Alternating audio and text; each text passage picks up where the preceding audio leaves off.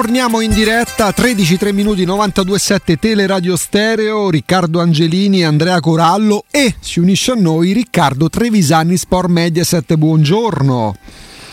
Ma dai, però già, già è difficile, cioè, fanno ventidue gradi quasi a novembre, tutto fa caldo, eh, già, me devi pure presentare venti. Hai perso a paddle, eh? Sì. Sei nervoso? Ah, eh.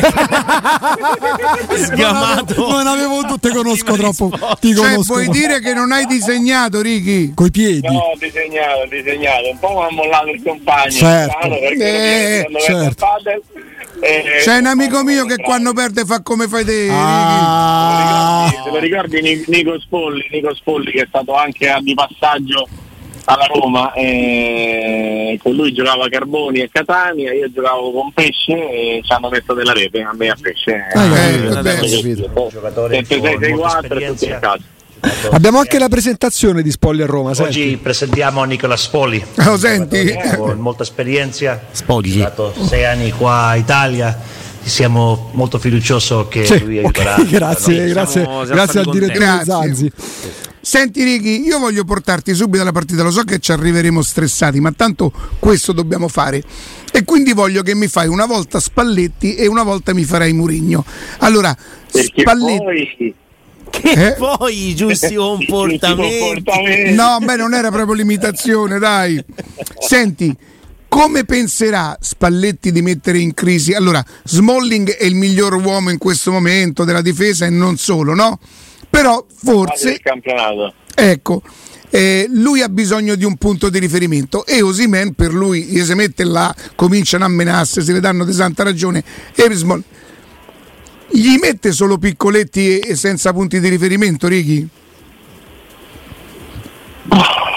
Una teoria interessante, anche ricordando qualche difficoltà che l'anno scorso veramente l'ha, l'ha sviluppata Andrea Corallo, eh? No, non è vero, non è vero. Io non ci tengo, non ci tengo. Escludevo, escludevo Ciardi, quindi in due. cinquanta per cento di riuscita.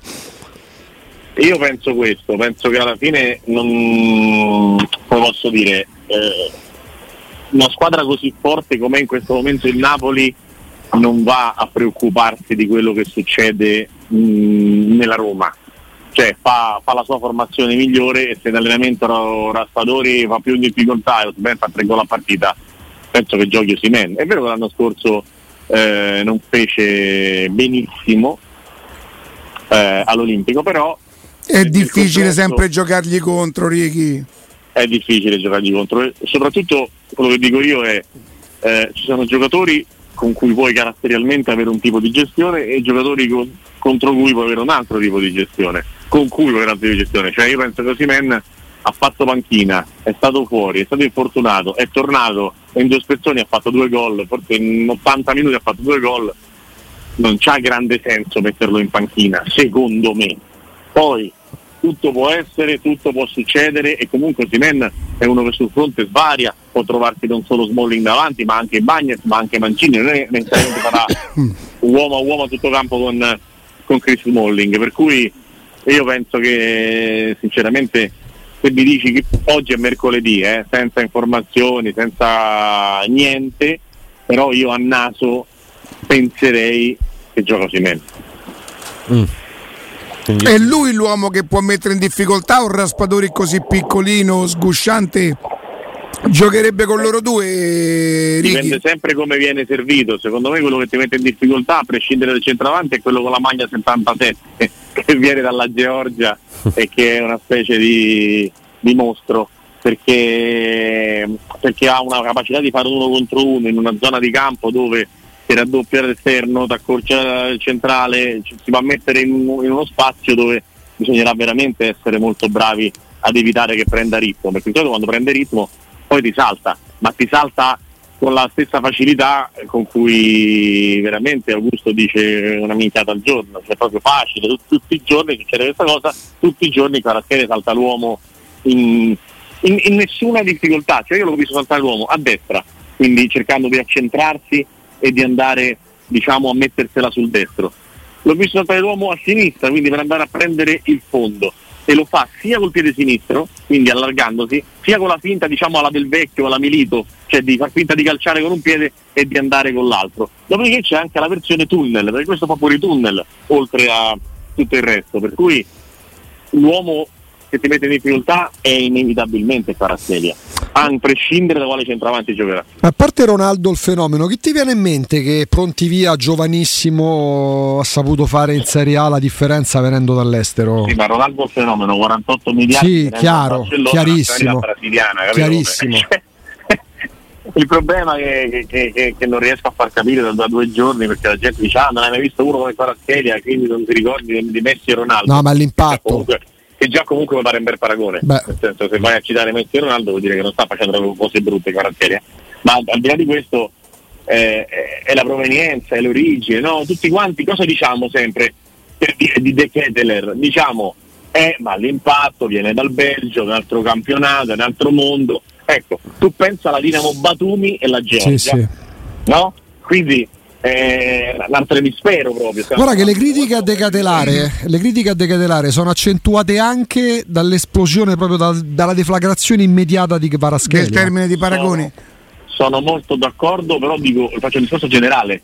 Rafa Leão, che io e Galopeira credo prenderemmo come sì. fratello di, di una vita, sì, no?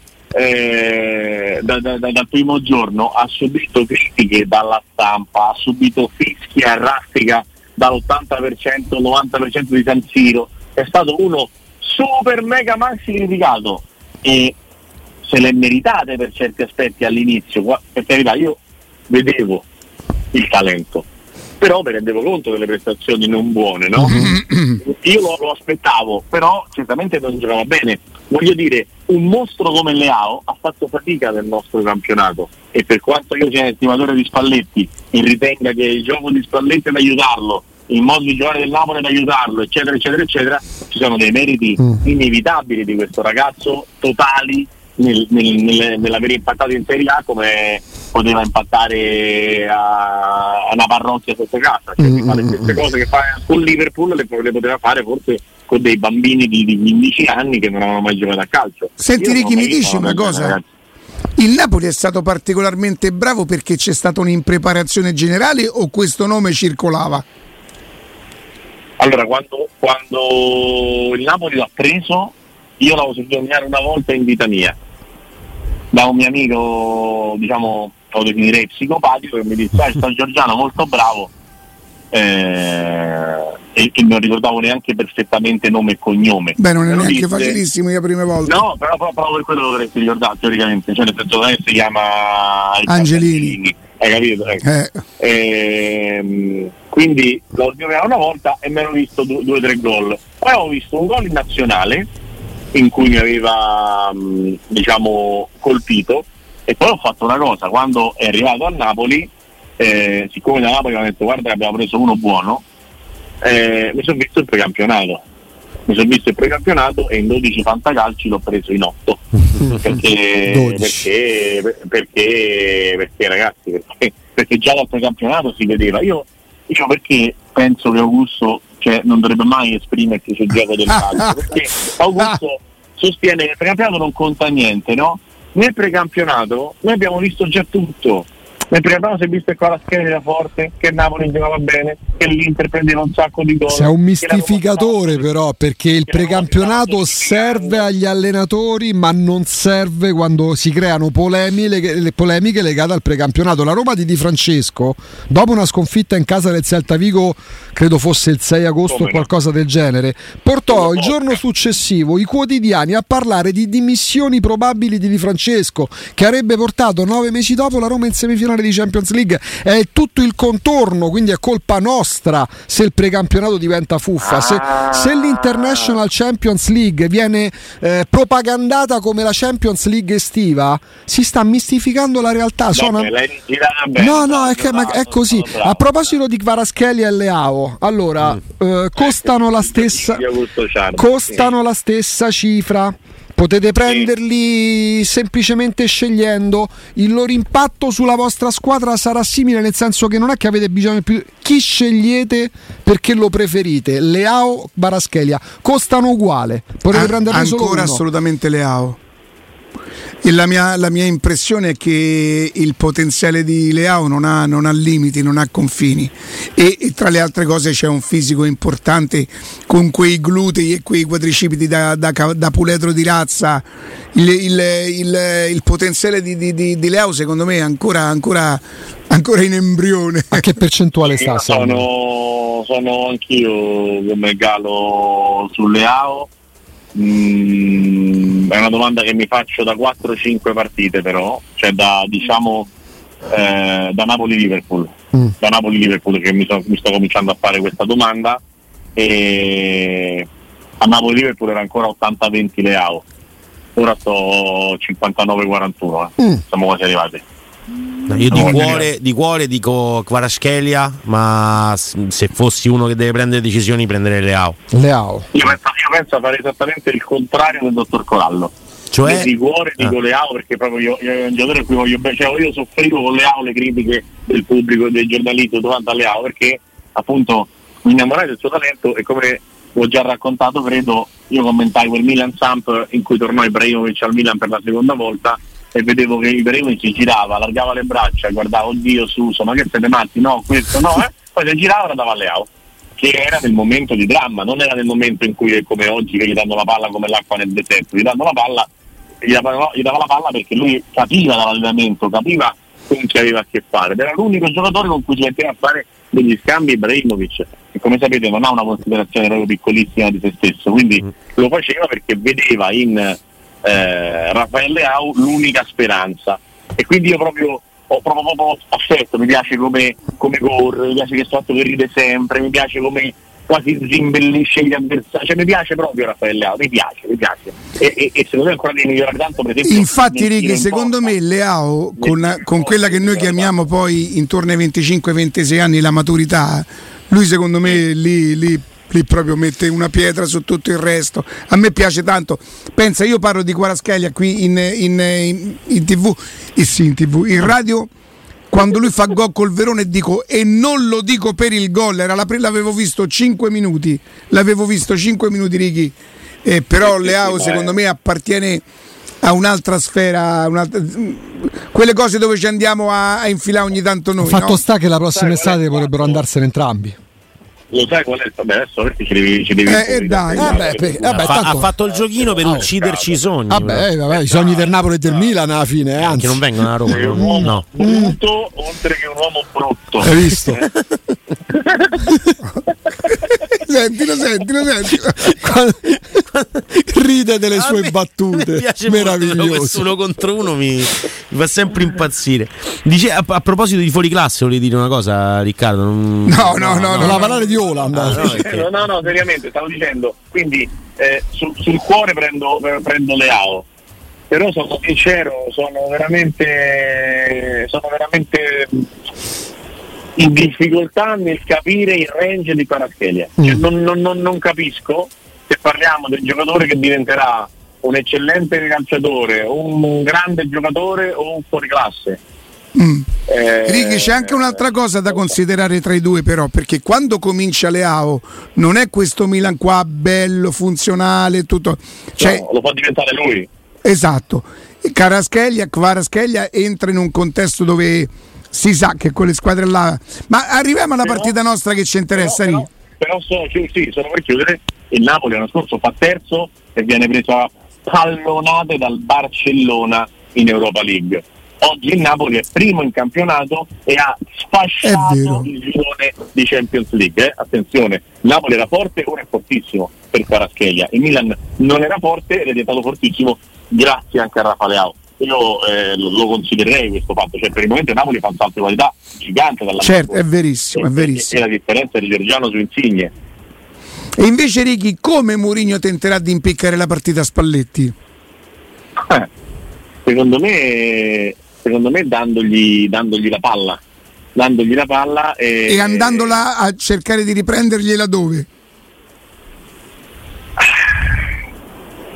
Secondo me non troppo alto non troppo alto perché dal punto di vista eh, del, del lasciare spazi, proprio una cosa che non devi fare con Napoli è lasciare spazi, quindi se tu la vai a riconquistare vicino alla tua area, sei ancora compatto e coperto e loro non hanno spazio per andare con le cavalcate, che siano di Lozano, di Politano o, o di Kvaratskhelia o di Zielinski, perché poi qua i pericoli sono, sono svariati.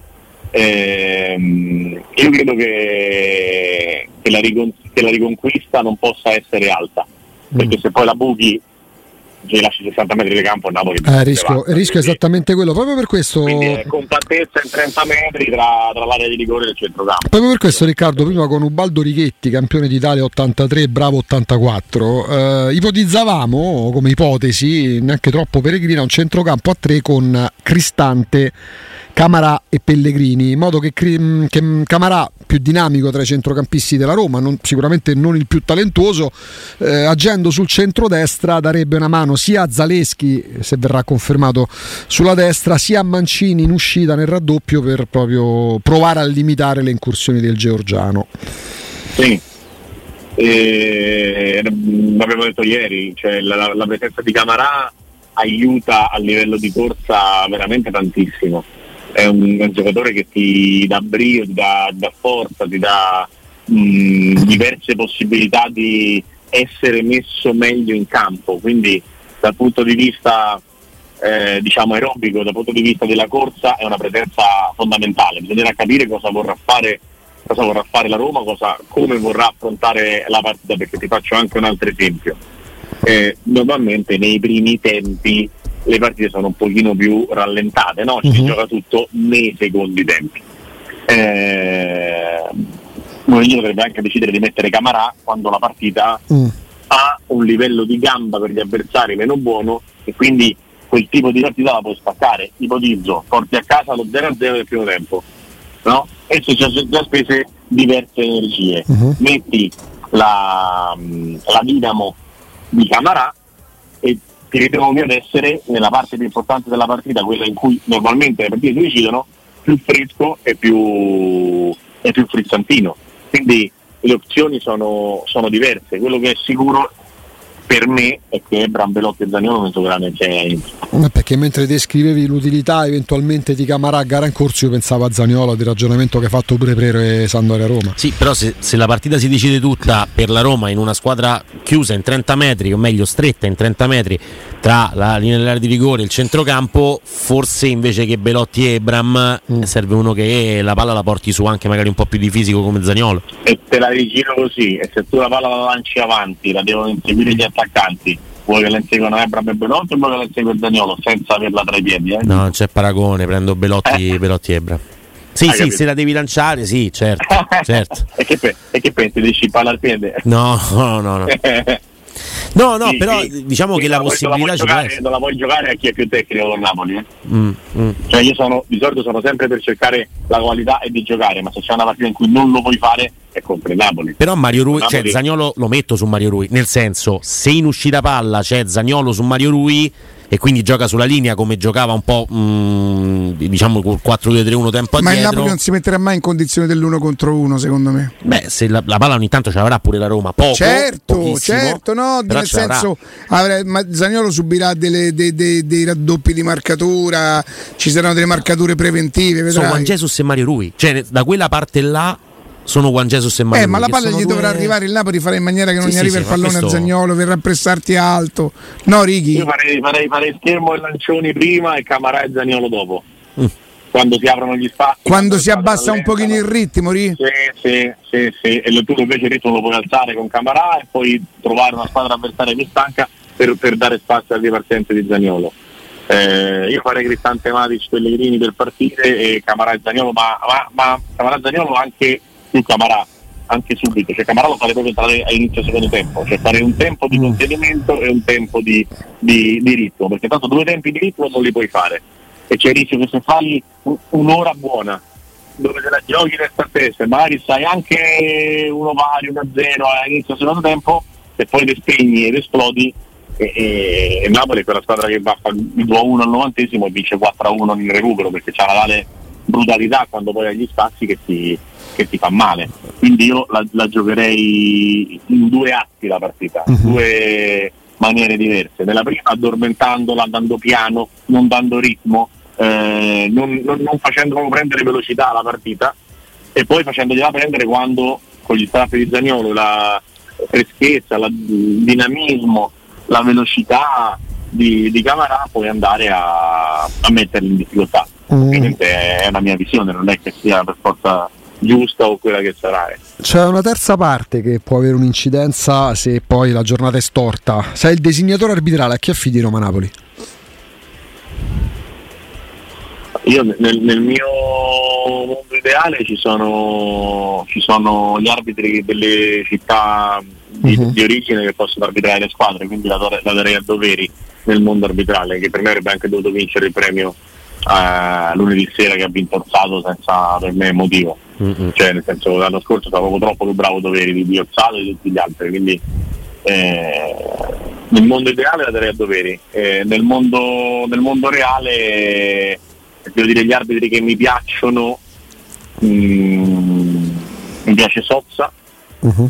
eh, veramente faccio fatica perché, perché Mariani e Doveri, che sono quelli per me bravi, difficilmente la possono arbitrare essendo uno di loro, uno di Aprilia, e quindi non è che avanzino proprio come posso dire, non è che sia pieno di grandi arbitri per poter dirigere queste, queste partite. Mm. Ricky, l'esperimento della signorina arbitro, secondo te è una cosa che si può riproporre a livelli un pochino più, diciamo, partite di cartello? Non lo so, è stata, è stata sicuramente portata ad un livello alto anche nella partita che ha diretto, no? So solo Salernitana è stata mm, i giocatori hanno avuto le stesse reazioni, Ricky? Ah, mi, è sembrato che, mi, è sembrato, mi è sembrato per quello che ho visto io che, che sia stata apprezzata in campo e che i giocatori eh, abbiano riconosciuto non, sì, non abbiano, non abbiano avuto grande voglia di rompere le scatole come eh, invece succede quando l'arbitro è uomo. È chiaro che la cosa buona sarebbe arrivare all'idea che l'arbitro è una persona sessuata, cioè è come se fosse certo. che, che fischi un uomo, che fischi una donna, dovrebbe essere la stessa cosa, però non voglio fare l'errore contrario, cioè quello di dire siccome eh, è un arbitro donna alle solite, ve lo dico, è andato tutto bene. Secondo me ha fatto delle cose buone, ha fatto anche delle cose meno buone, eh, è stato un arbitraggio però assolutamente sufficiente, non da sette e mezzo come ho letto su qualche giornale, eh. è stato un arbitraggio comunque sufficiente. E comunque anche Valeri è di Roma e quindi rimangono Sozza, Orsato e Irrati, degli arbitri diciamo più o meno bravi secondo me. Eh, io la farei arbitrare a Sozza, ma penso che alla fine arbitrerà Irrati. Irrati, che poi per carità mi rendo conto sia complicato dare il voto all'arbitro, no? Ma a sette e mezzo, che meno che non ci sia stata una rissa e tu senza il supporto delle immagini sia stato bravo o brava a individuare il responsabile, oppure ti sia impuntato, anche se ti mandano al monitor, alla fine la tua decisione è quella giusta e rimani su sette e mezzo. Che ha fatto tripletta l'arbitro per prendere sette e mezzo? Quando ho fatto il corso d'arbitro ho detto l'arbitro bravo è quello che alla fine della partita eh. ha fatto dieci errori, eh, perché comunque ci sono delle deviazioni micro, delle situazioni dove tu hai la prospettiva sbagliata, e oggi quando io ho fatto il corso d'arbitro nel novantacinque capisci che abbiamo da che fare con i televisori giganti e con tutta una serie di cose con cui l'arbitro non può veramente competere, per cui l'arbitro bravo è quello che fa dieci errori di inversione della rimessa laterale piuttosto che eh, però se l'arbitro si fa rispettare, lascia giocare, non sbaglia le ammonizioni, non inventa rigori, eh, è una partita può prendere, eh, può prendere sette e mezzo, nel senso può essere considerato bravo, perché appena sbagliano una mezza cosa parto di cinque, cinque e mezzo, quattro e mezzo, diamo pure i meriti quando queste cose non vengono sbagliate. Ma dipende però pure dal calore della partita, eh? Cioè una partita comunque tranquilla induce anche un arbitro a prendere decisioni con, con meno per pressione, carità, però però ti ho nominato Sozza, come ti posso nominare magari Marinelli, che un altro ha fatto bene l'anno scorso. E, e, e gente a cui ho visto tenere in mano partite non, non semplici, anche con dieci partite, quindici partite di Serie A sulle spalle. Uh-huh. C'è gente che ce n'ha cento come Chiffi che non gli do mai tenere in mano la partita. Eh, uh-huh. Cioè, poi ci sono gli arbitri e, e, e quelli che cercano di fare gli arbitri. Gli arbitri sono pochi, è andato in difficoltà di bello pure l'altro ieri, in una partita tranquillissima. Il metro di dai. giudizio è molto è, è veramente aleatorio ed è una cosa problematica questa. Se Julman è da espulsione contro la Roma Roma Lecce, Verre è da espulsione in Sampdoria Roma. Sì. Cioè, se, se quello è il metro, eh, sono d'accordo, però se quello è il, se Julman è il livello di espulsione, ma allora Verre come fa a non essere d'espulsione? Ma il fallo di mano del Sharawi? Eh, quello è da, da fuori aria, lì purtroppo, non la, cioè, purtroppo, non, purtroppo non per, per la Sampdoria è il momento in cui non no no per fortuna per la Roma eh, non no però nel, nel momento in cui sta fuori l'area il V A R non può intervenire, non può intervenire. Ma la cosa particolare è che a sedici anni mentre i ragazzi si facevano compar motorino, Riccardo Trevisani si faceva schivare un corso dei arbitri, è sì. lì che bisognerebbe sì. indagare. E ci andava col motorino comunque sì. quindi non è che gli è mancato sì, sì, sì, sì, però, sì. no in realtà, in realtà ci andavo con mio padre che mi accompagnava, eh, vedi? Sì. ci andavo ci andavo ogni notte davanti al motorino. Eh, però era lontana di Euro Settimo, eh, ci mettevo troppo tempo. Ma eri stato attratto dallo slogan diventa arbitro, entri gratis allo stadio? Ma io c'avevo i soldi per fare una guerra. Approfittato, ho approfittato, ho approfittato per, Ricky, eh, la mia è una considerazione cattiva se dico che chi diventa arbitro è, mh, è amante del pallone ma non è neanche a giocare. Guarda, ci sono alcuni arbitri, per esempio Rizzoli ha la bella alla destra. Eh, non tutti gli arbitri, forse non casualmente è diventato uno degli arbitri migliori in assoluto, eh, non tutti gli arbitri fanno delle zappe a giocare a calcio, eh, per me aiuterebbe, aiuterebbe nella lettura e nell'applicazione del regolamento se uno sapesse giocare a calcio. Sì sì, ma non c'è dubbio, ma alcuni li vedi che da come corrono male che non hanno proprio idea, che vale per gli arbitri, vale pure per qualche telecronista, però comunque diciamo che dal punto di vista fisico già non capisci se un arbitro Mm, può sta, sa stare in campo su, su un campo da calcio.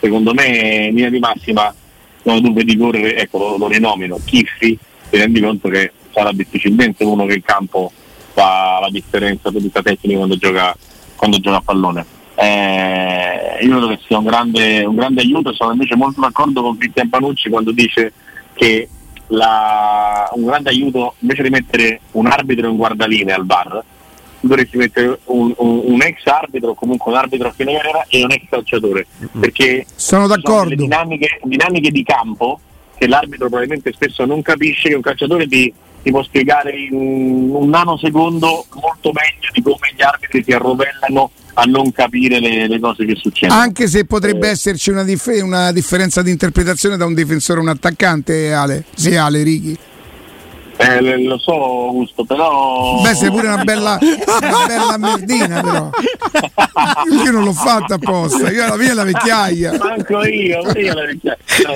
eh, no onestamente onestamente la, la, la, la libertà di tutti ci sta, però penso, penso che non è che prendi uno per strada e devi fare il calciatore via con me, fai una cosa, fai un raduno, parli, spieghi, si, si crea la linea E, e, e fai degli esperimenti e poi metti la gente a farli. L'Italia del Palio di Siena, l'Italia dei quartieri, un ex calciatore, anche se è il più super partes, anche se prendi Roberto Baggio, verrebbe sempre identificato con una squadra, quindi fazioso. Eh vabbè, allora l'arbitro deve, allora c'ha ragione chi dice che Maretti non sto dicendo che, or- che ha, non, non sto dicendo che ha ragione il, chi, chi parla di territorialità, però è così. Ma comincia a non parlarne tu. Sì, ma non no. se ne può, non si può. Siamo arrivati proprio all'insulto. Ma non si può perché è lo stesso discorso delle seconde voci, dei, essendo ex calciatori, esatto, eh, esatto. che non ne esci. Senti Ricky, io c'ho no. una domanda da, da proprio quel domandone tipo ah, i sogni aiutano a dormire il cassetto, il cassetto eh, aiuta a metterci i pedalini. Ma che cosa... i pedalini? Ma non che... mi ricordo com'era. Però era simile.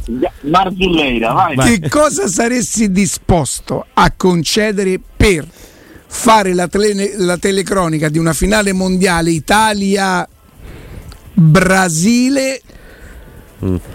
posso dire anche eh, la, la, la, la piattaforma, eh, o è meglio di no? No, no, eh, la piattaforma è il caso di lavoro che è meglio, ma tu dici qualcosa daresti per fare Italia-Brasile finale mondiale? Sì. Qualsiasi cosa. Qualsiasi. Qualsiasi cosa. A quel punto tu dici non, non mi serve più niente? No, ma nel senso che proprio cioè, perché cominci a fare quello che perché vuoi fare Italia e finale mondiale. Eh proprio, cioè, quindi tu stai dicendo che imba- baratteresti la finale che ha detto Riccardo e da quel momento in poi una volta fatta non giocheresti mai più né a padel né a fantacalcio. Ma quando mai? Beh, sì. Stavo dicendo, lo stavo dicendo io, sto dicendo che sarei disposto a annunciare a padel, penso. Fatta calcio non ha detto. Fatta però. Calcio non lo dici però. Vabbè, ci sta, dai. una, una se la tiene, dai. Tutte e due, ho detto già una. Detto Hai detto una, qualsiasi cosa. E a parlare con Charlie tutti i giorni. Capito come? Righi, grazie. Ciao Riccardo, a domani. Domani giovedì, eh? Eh, pure eh. tutto il giorno. È vigilia, eh? Perché c'è Juventus Empoli, quindi si comincia senza Bonucci, poi voglio dire. Come no? Ma con ah, Allegri Bremer, in panchina. Eh certo, manca, manca Bremer. Ma con Allegri in panchina. Sì, sì, sì. Ciao Righi. A domani. Ciao ragazzi. Ciao, grazie, grazie. grazie.